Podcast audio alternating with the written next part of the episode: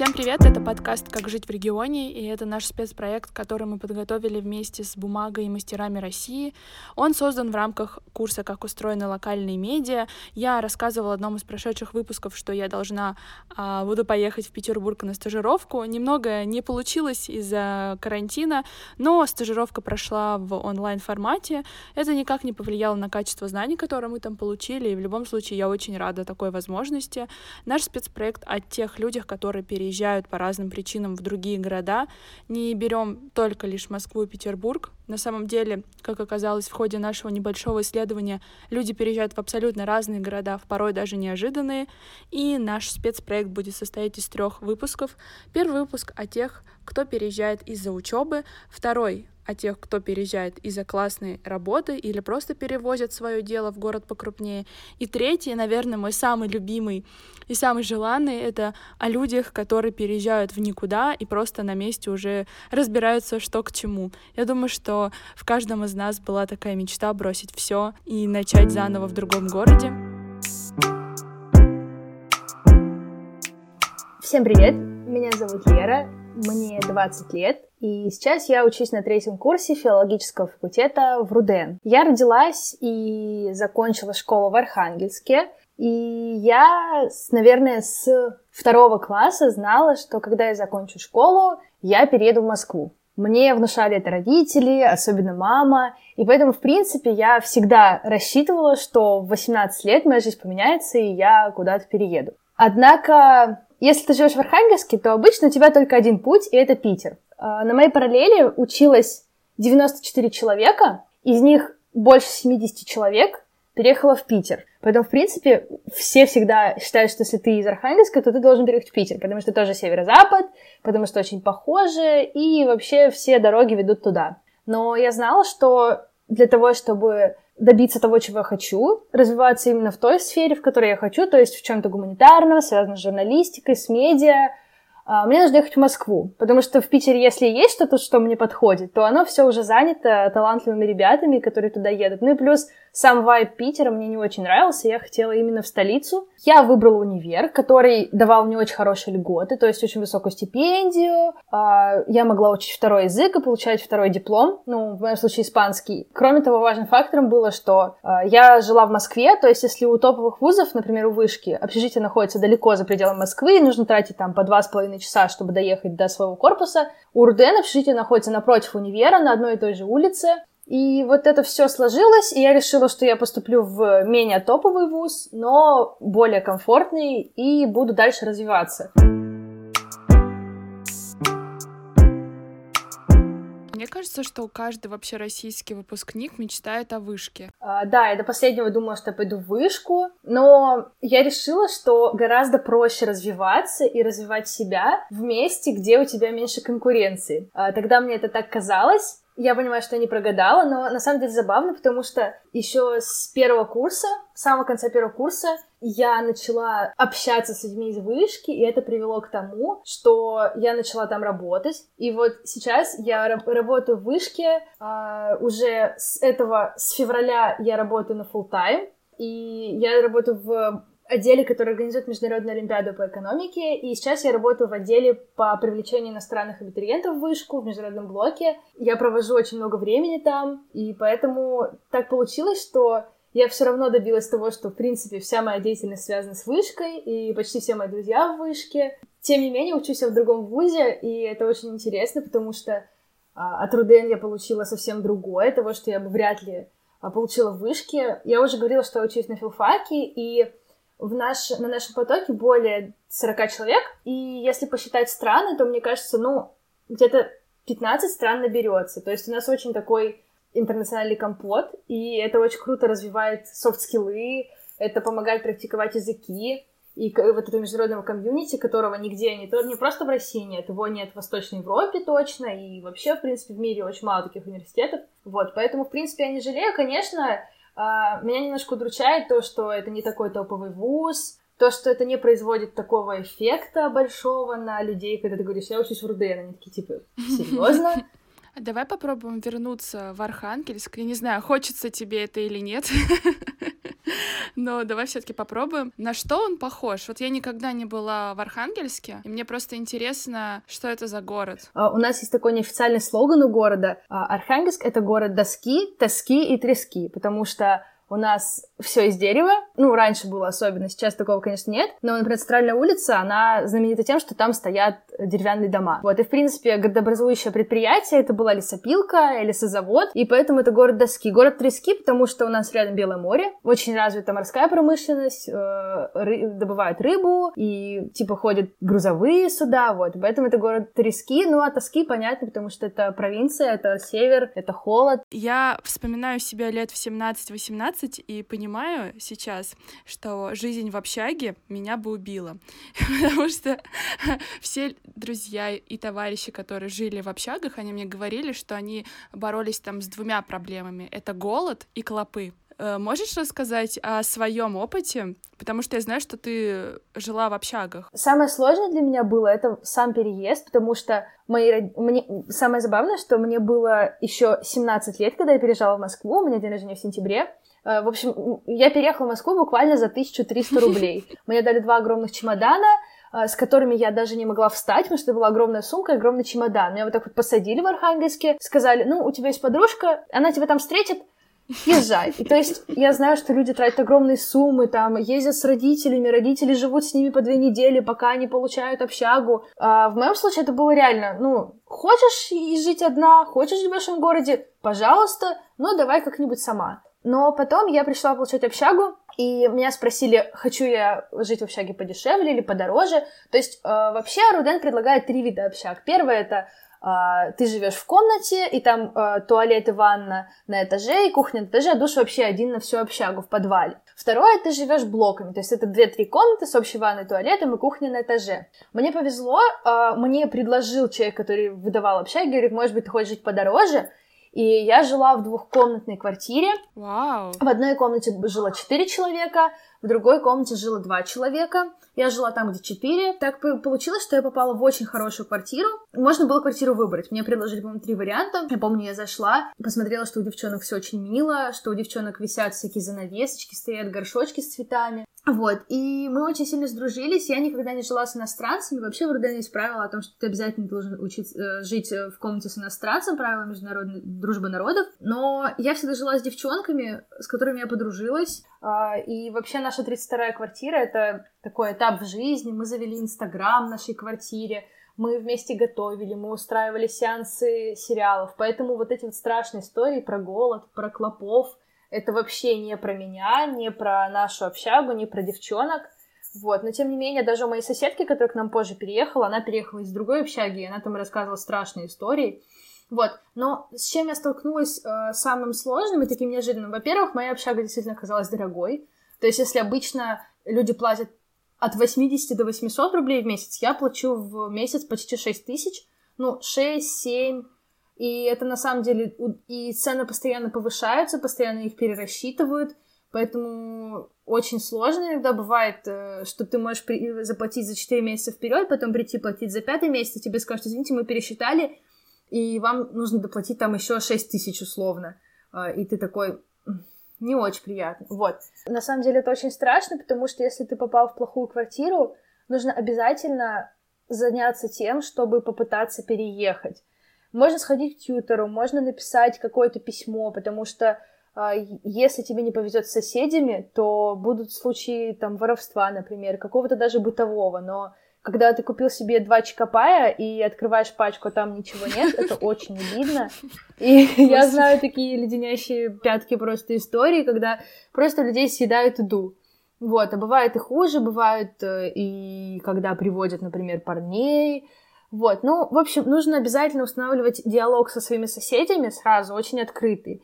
Если ты сразу поймешь, получится у тебя его сделать или нет. Если нет, то нужно задаваться целью и пытаться найти какие-то варианты, э, держать в курсе университет, вот, потому что окружение понятно, особенно на первом курсе, очень нужно, чтобы жить, чтобы комфортно, особенно если ты переезжаешь один, поэтому нужно как бы ковать свою, свой комфорт э, бытовой самому, потому что за год до меня в нашей квартире жили две китаянки, и мне рассказывали страшные истории про то, как они варили блюда из яиц. У них есть какое-то блюдо, яйца в чае, добавляют какие-то приправы, от которых у них самих, сами, самих начинается а, отек квинки, они закрываются полотенцами, все равно варят эту еду, потому что они к ней привыкли.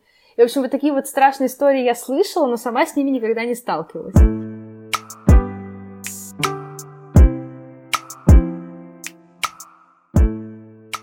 Сейчас будет очень неочевидная мудрость, но я не могу пройти мимо. Моя бабушка и моя лучшая подруга, они обожают сериалы на России один. И там, знаешь, в каждые выходные есть какой-то многосерийный а, сериал о том, а, как героиня из маленького города переезжает а, чаще всего в Москву, конечно, и она встречается с москвичами, очень пафосными а, людьми, которые не умеют дружить, они ее все время при- предают. И главная героиня никак не может найти друзей, и в конце сериала она обязательно находит друга, и оказывается, что он из ее деревни. И я не хочу Хочу спрашивать, действительно ли все москвичи такие, но были ли у тебя какие-то проблемы в плане того, что ты привыкла, что в Архангельске люди общаются одним образом, а, например, в Москве это же просто компот из разных регионов, иногда и даже из разных стран? На самом деле, самая забавная коммуникационная проблема, которая у меня была, это... Возможно, ты даже это замечаешь. У меня есть небольшой говор, потому что на севере окают, то есть если на юге акают, у нас наоборот, всякие молоко и вот это вот все. И в потоке речи, особенно когда я волнуюсь, я иногда сама слышу, что я говорю немножко не так. И есть люди-москвичи, которые мне говорят, да нет, все точно так же. А есть люди, которые... наоборот, на это указывают. Но больше всего мне забавно, когда я встречаю, например, каких-то знакомых своих родителей или каких-то старших товарищей по школе, которые уже живут несколько лет в Москве, и ты начинаешь с ними диалог, и они говорят: «Ой, какой милый говор, я так по нему скучаю». Что? Это ужасно. Ну, как будто иди в своем колхозе, пожалуйста, на своем колхозном разговаривай. Ну, конечно, я могу сказать, что коренные москвичи, особенно те ребята, которые не в первом поколении, которые хотя бы там в третьем, во втором, они отличаются, и они отличаются говором, они отличаются... Ну, опять же, я говорю, очень... так как я, возможно, получаю филологическое образование, я обращаю внимание на то, как все говорят. Да, у тебя все связано с языком. Да, да, нормально. И вот, например, они даже по-другому спрашивают... время, то есть если я обычно, когда хочу спросить время, я говорю, там, допустим, со скольки мы будем что-то делать, они говорят со скольких или до скольких ты. Я понимаю, что так, наверное, правильнее. Да-да-да, я тоже встречала, что люди исправляют такие, так, во-первых, нужно добавить букву «Х» до скольких. Я такая, ну, и я прям вот реально выделяю москвичей, потому что я не слышала ни одного москвича, который говорил бы «до скольки», а мне так гораздо привычней. Вот, ну и всякие такие мелочи, но, в принципе, где-то на третий год, вот как раз у меня сейчас идет, научилась находить общий язык с ребятами из Москвы, и это требует особых навыков, но иногда могут случаться всякие обидные вещи, я с таким мало сталкивалась, потому что, ну, в принципе, я не общаюсь с неприятными людьми и не сталкиваюсь с этим, но бывает, что вам могут как-то затроллить вас, и вот эти все шутки про понаехавших, они реально есть. Угу. До сих пор? Серьезно? Да, есть, на самом деле, да, то есть даже, ну, это такие полушуточные, но в «Интернах», по-моему, был персонаж, который всегда говорил, а у нас в Торжке, а у нас в Торжке, и вот это вот, и вот это вот, когда ты в серьезных кругах обсуждаешь какую-нибудь тему, там говоришь, а у нас в Архангельске, и ты прям вот такой... Ой, ну, конечно, я не то, что этого стесняюсь, но иногда это бывает неуместно, и оно у тебя вырывается просто как какой-то факт, и после этого люди начинают как-то по-другому с тобой общаться. Возможно, я себя накручу, но тем не менее. Ну, в общем,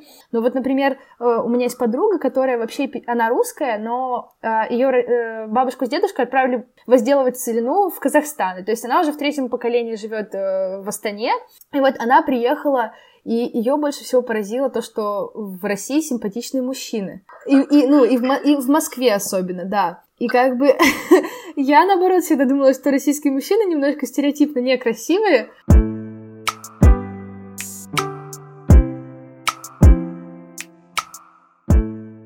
Каждый человек, даже на такой суперпопулярный и заезженный во всех смыслах город, как Москва, смотрит по-разному. Ты можешь назвать какие-то места в Москве, которые, ну, прям твои? Приезжает к тебе кто-то, и ты такая говоришь: мы сейчас пойдем по моим местам, у меня столько там воспоминаний, мне прям в этих местах хорошо. Вот у меня просто такое место в каждом городе — это католический храм. Это странно, потому что я не религиозный человек, но в каждом городе, куда я приезжаю, я ищу э, католический храм, потому что для меня это просто эпицентр спокойствия. Так как я учусь в РУДН, и наш студенческий городок — это, по сути, вся улица Миклухо-Маклая между двумя станциями метро, Юго-Западный и Беляево.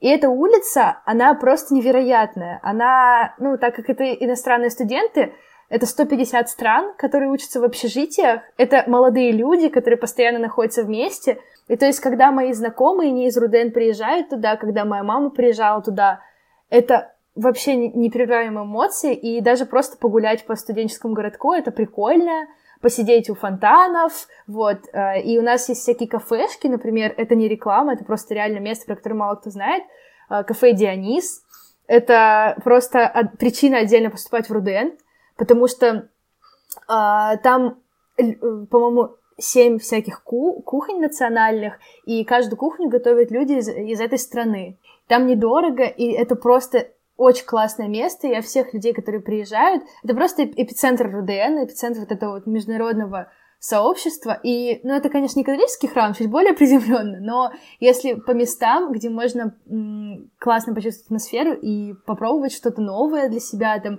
от индийской кухни до всякой вьетнамской и чилийской, то это вот туда, и действительно я всегда всех своих друзей вожу туда на обед, которые приезжают ко мне.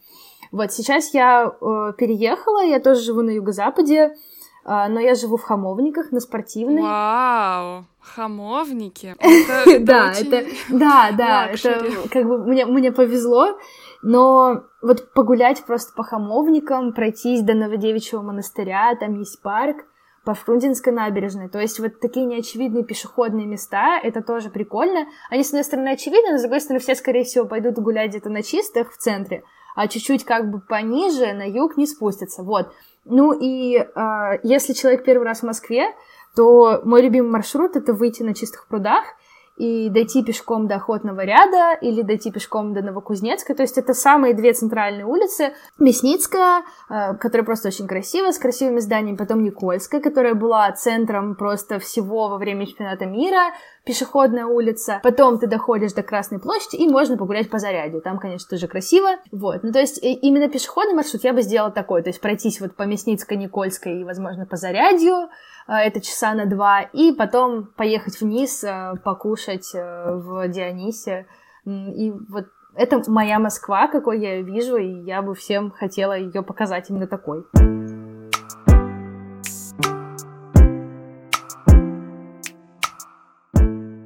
Меня зовут Илона, и я переехала в Краснодар из Луганска для того, чтобы окончить магистратуру, и прожила в Краснодаре два года в общежитии для иностранцев, и это был очень интересный опыт, как и обучение в другой стране.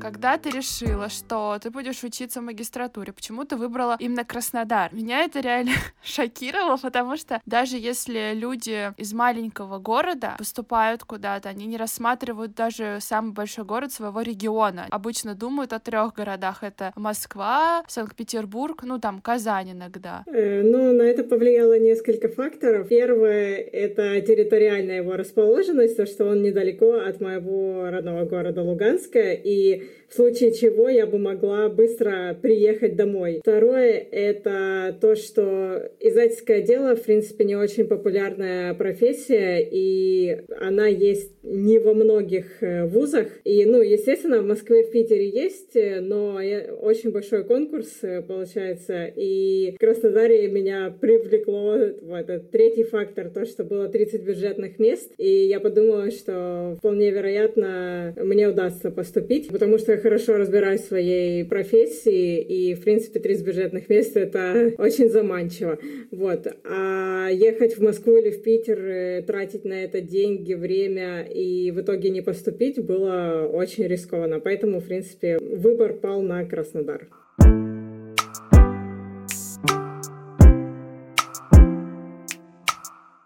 Я заканчивала школу в две тысячи четырнадцатом году, как раз когда произошли известные события, и это очень сильно повлияло на моих одногодок со всей России, потому что mm-hmm. мы столкнулись с тем, что наши бюджетные места отдавали людям, которые, например, приезжали из Украины или крымчанам. Я поступала по программе «Соотечественник». Эта программа подразумевает то, что если кто-то из твоих родителей родился и жил в СССР, и ты можешь это доказать, то ты поступаешь на общих правах с россиянами, но это не значит, что тебе стопроцентно дадут место. Это значит, что ты просто можешь поступить на бюджетное место, но не факт, что ты поступишь. И, ну, благодаря тому, что на моей специальности было тридцать бюджетных мест, мне повезло, и я поступила. Вот. Но это, кстати, довольно-таки трудный процесс. В принципе, понятно, что все люди, кто родился до девяносто первого года, да, они э, жили в СССР, но на самом деле нужно доказать это каким-либо образом. Мне удалось доказать с помощью маминой прописки с семьдесят шестого года. Это, получается, твой первый опыт э, жизни в России был, и на фоне вот такого ура-патриотизма со всех сторон ты оказываешься в России. Мне кажется, что если бы ты переехала в любой другой год, никто бы не заметил, что ты там из Украины, хотя, например, Луганск — это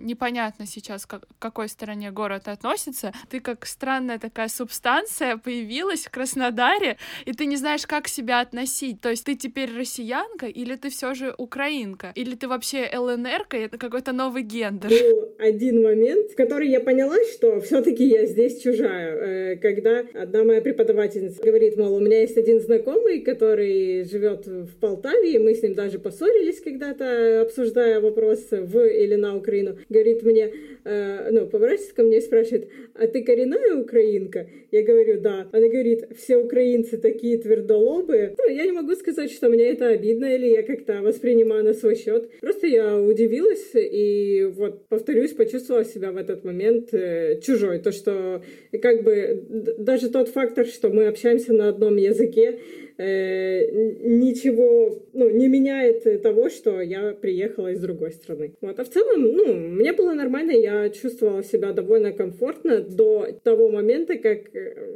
что-то касалось документации, потому что такое ощущение иногда возникало, что никогда до этого человек из Украины не приезжал в Краснодар, и вот они просто впервые начинают все это делать, работать с паспортом. Ты вообще часто себя чувствовала чужой в Краснодаре? На самом деле, да, бывали моменты, вот честно, прямо сейчас так навскидку не вспомню, но вот повторюсь, опять же, того, то, что касалось документации, например, мне однажды нужно было взять реквизиты в банке, и я пришла, и они начинают смотреть мой паспорт, не понимают, как с ним работать, не понимают, что они куда должны вбивать.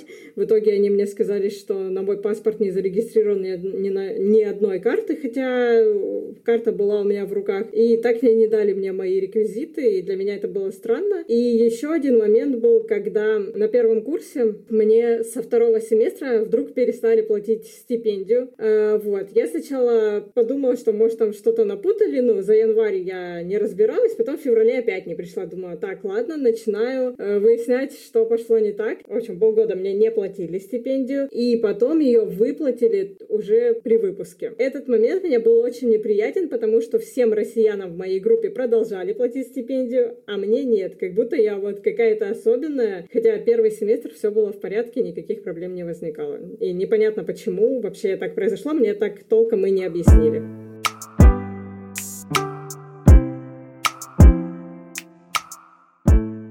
А из-за того, что ты была иностранка, ты жила в каком-то особенном общежитии или ты жила вместе с, с российскими студентами? Да, я жила в общежитии для иностранцев. Ну вот, кстати, в этом КубГУ это очень э, развито, скажем так, то, что у них целых два общежития для иностранцев и три для россиян, ну то есть э, примерно одинаковое количество тех и тех. И для иностранцев у них общежитие с улучшенными условиями блочного строения, э, что намного лучше, чем коридорного типа, потому что, получается, в блоке четыре комнаты и всего десять человек. А, вот, то есть это не так уж и много шумных каких-то соседей непонятных.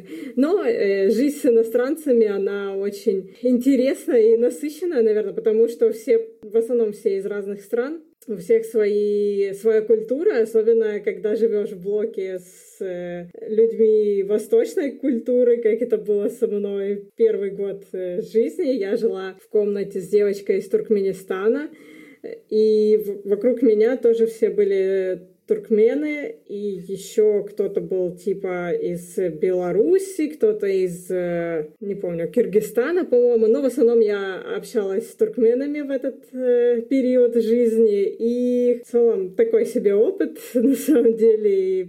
Первый курс обучения так хорошо потрепал мне нервы в этом плане. И, ну, честно говоря, домой не хотелось приходить совершенно. Окна нашей комнаты выходили на э, как бы проезжую часть, скажем так, и я всегда шла домой и смотрела, горит свет или нет. Если он не горел, я очень радовалась, думаю, боже, слава богу, я сейчас приду, но если сетки не будет, и я хоть немножечко отдохну там какие-то полчаса или часик, вот, разгружу голову. Особенно, когда у нас пары заканчивались в восемь вечера, и ты приходишь, у нее там гости, или она Она смотрит какой-то сериал на турецком языке без наушников или слушает музыку без наушников. У тебя такая огромная голова, и она становится еще больше. И, ну, учиться было очень трудно в этот период. Слушай, а вы с соседкой не договаривались о том, что у вас есть определенные правила проживания? Потому что мне кажется, что когда ты с кем-то съезжаешься, неважно по какому поводу, по вынужденному или по собственному согласию, все равно стоит проговорить какие-то такие общие моменты. Например, не водить э, своих друзей, когда ты находишься в квартире, или, например, слушать музыку в наушниках, как минимум.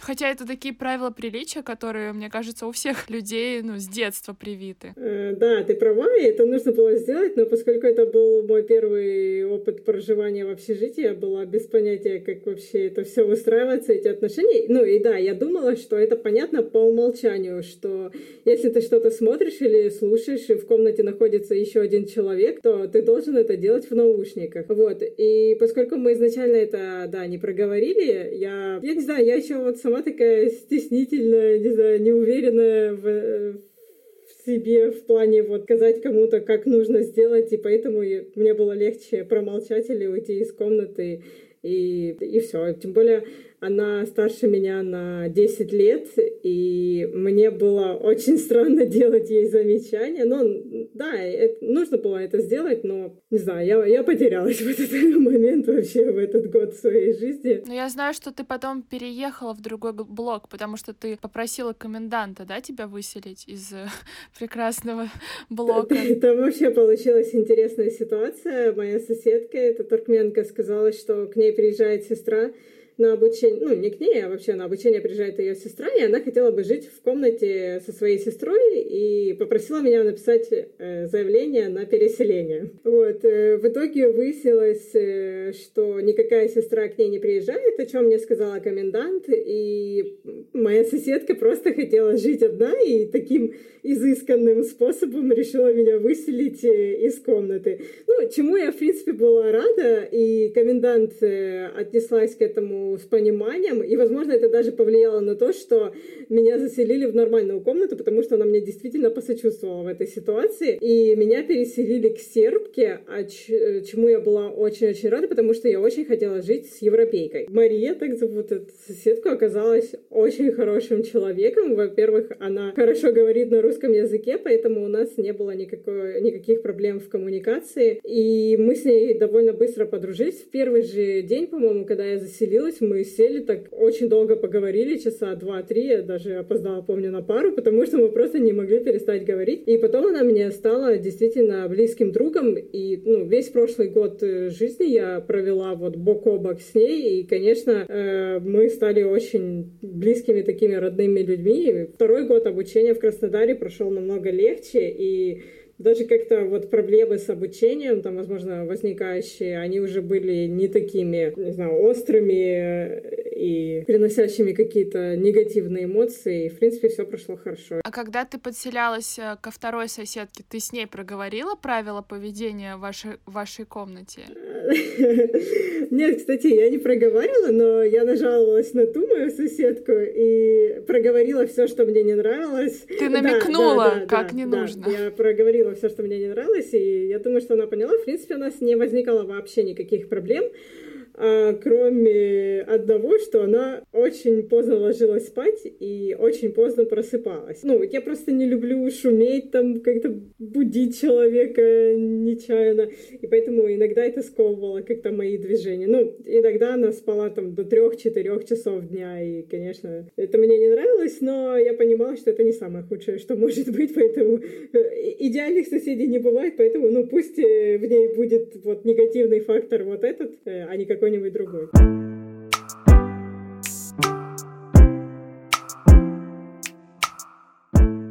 Когда выпускники школы уезжают учиться в другой город, мне кажется, им безумно тяжело, потому что они еще привыкли жить в семье, они очень привязаны к дому, но ты уезжала уже, закончив бакалавриат, тебе было двадцать... Два? Двадцать один? Двадцать один. Тебе было легче, чем если бы ты переезжала в шестнадцать-семнадцать лет в другой город? Или все равно это так же тяжело? Сложно сравнить, но я думаю, что, в принципе, я была тем же шестнадцатилетним ребенком, потому что я всю жизнь перед этим жила со, своими, со своей мамой, со своей семьей, и была точно так же не подготовлена к жизни отдельно, как и те дети, шестнадцати-семнадцатилетние. Поэтому, ну, конечно, в каких-то моментах, наверное, мне было легче, потому что, во-первых, я уже знала, что такое учеба в университете, вот, ну, вот в плане учебы была подготовлена, а в плане просто самостоятельной жизни, наверное, нет. И, в принципе, в какие-то моменты, да, даже чувствовала себя ребенком в каких-то элементарных вещах, там, приготовить сама для себя или, там, постирать что-то. Ну, конечно, я это раньше делала, но не в таких объемах. Пришлось научиться, там, распределять деньги на весь месяц, там, определенную сумму, делать закупки, чем обычно занималась мама, ну, и так далее. Так что, ну, наверное, я была такой же, как и эти дети. Ты когда заговорила про инфантильность в быту, я сразу вспомнила картинку, как правильно сварить яйцо, но сколько минут его нужно варить. И, ну, я такими картинками до сих пор пользуюсь. Я когда в прошлом году очень часто куда-то ездила одна по России, то на Урал, то на юг, то еще куда-нибудь. Я очень многому училась в этих поездках, именно в плане быта. Например, я поняла, что нельзя никогда в поезде есть что-то консервированное. Поэтому у меня был плохой опыт. Я научилась что-то готовить для себя. Ну, элементарные вещи, конечно, но тем не менее, потому что, ну, дома это было максимум, наверное, картошку пожарить и все. Вот. Я научилась пользоваться электрической плитой, да, тоже необычный опыт для меня. Научилась, наверное, следить за уровнем загрязненности своей комнаты и устранять это, когда этот уровень уже был превышен. Научилась, наверное, вот правильно выбирать всякие средства для уборки, потому что, опять же, этим всегда занималась мама, а тут мне пришлось разбираться так, какой порошок для чего, какое средство там больше для чего, что лучше, что хуже. А, вот. Ну, а так в целом, наверное, на этом все. То, что касается уборки, стирки, готовки.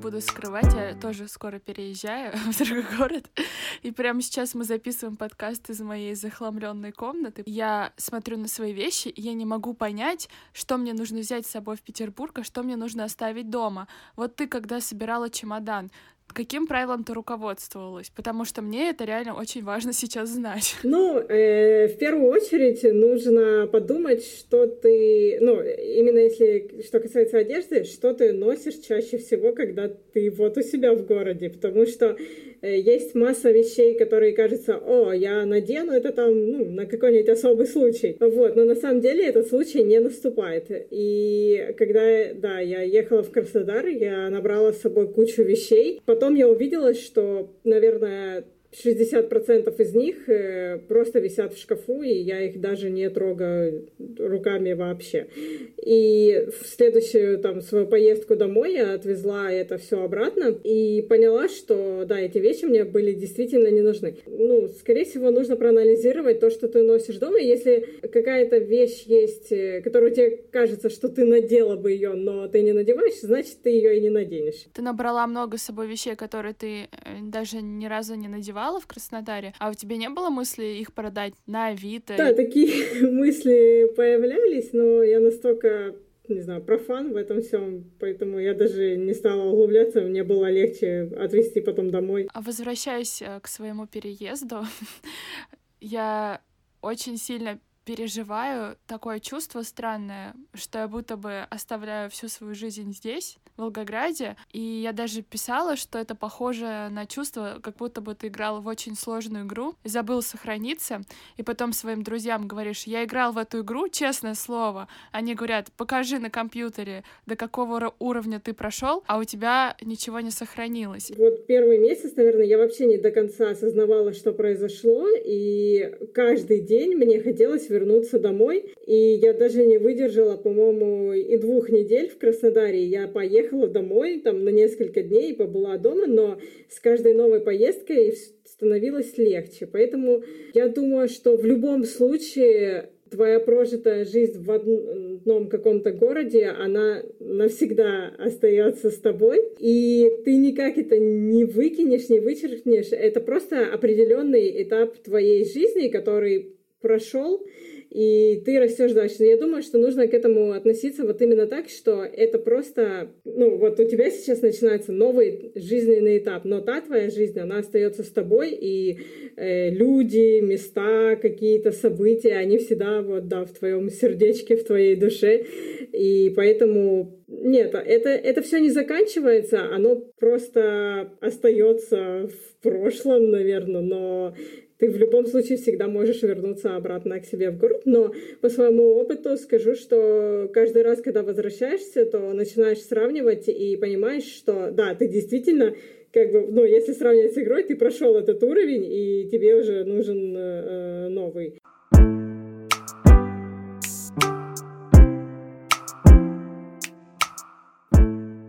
В Краснодаре я это полюбила, это пешие прогулки, и они стали для меня, наверное, действительно чем-то особенным. И да, вот мой путь от общежития в университет — это дорога, по которой я, ну, практически каждый день ходила, и каждый день передумывала какую-то кучу мыслей в этот момент, слушала какие-то песни. И эти песни, возможно, даже ассоциируются вот с Краснодаром и именно с этой дорогой. В ней нет абсолютно ничего особенного. Ты идешь по обычной дороге через обычные самые места. Но когда я зимой приезжала в Краснодар снова и вот просто даже ступила на этот маршрут, мне сразу так стало хорошо, я вспомнила все эти моменты, не знаю, когда я шла в университет с разными мыслями, иногда я шла с радостью, иногда с... нервничая, потому что я там шла, допустим, на предзащиту, иногда э, мне не хотелось туда идти, но в любом случае вот этот маршрут, он был постоянный, и я очень любила его проходить каждый день, и даже э, ждала вот э, будние дни, чтобы наконец-то пойти в университет по этой дороге. Ну да, она стала для меня особенной. Наверное, если вот кто-то захочет поехать в Краснодар, я советую походить пешком по Краснодару, не, изучать его именно с помощью э, прогулок, потому что там на самом деле, мне кажется, созданы для этого все условия, и там очень многие люди ходят пешком, э, и это совершенно нормально. Ну вот и все. Это был первый выпуск нашего проекта совместно с Мастерами России и Бумагой. Впереди еще два не менее классных эпизода и не менее классных историй. Если вам есть что рассказать, если у вас есть предложения по темам, гостям, идеям и вообще обратная связь, обязательно нам пишите куда угодно, в комментарии, на почту, которая есть в описании, Ване в Инстаграм, мне в Инстаграм, Владу в Инстаграм. В общем, много каналов для связи. Нам очень важны ваши лайки, комментарии и вообще любой фидбэк.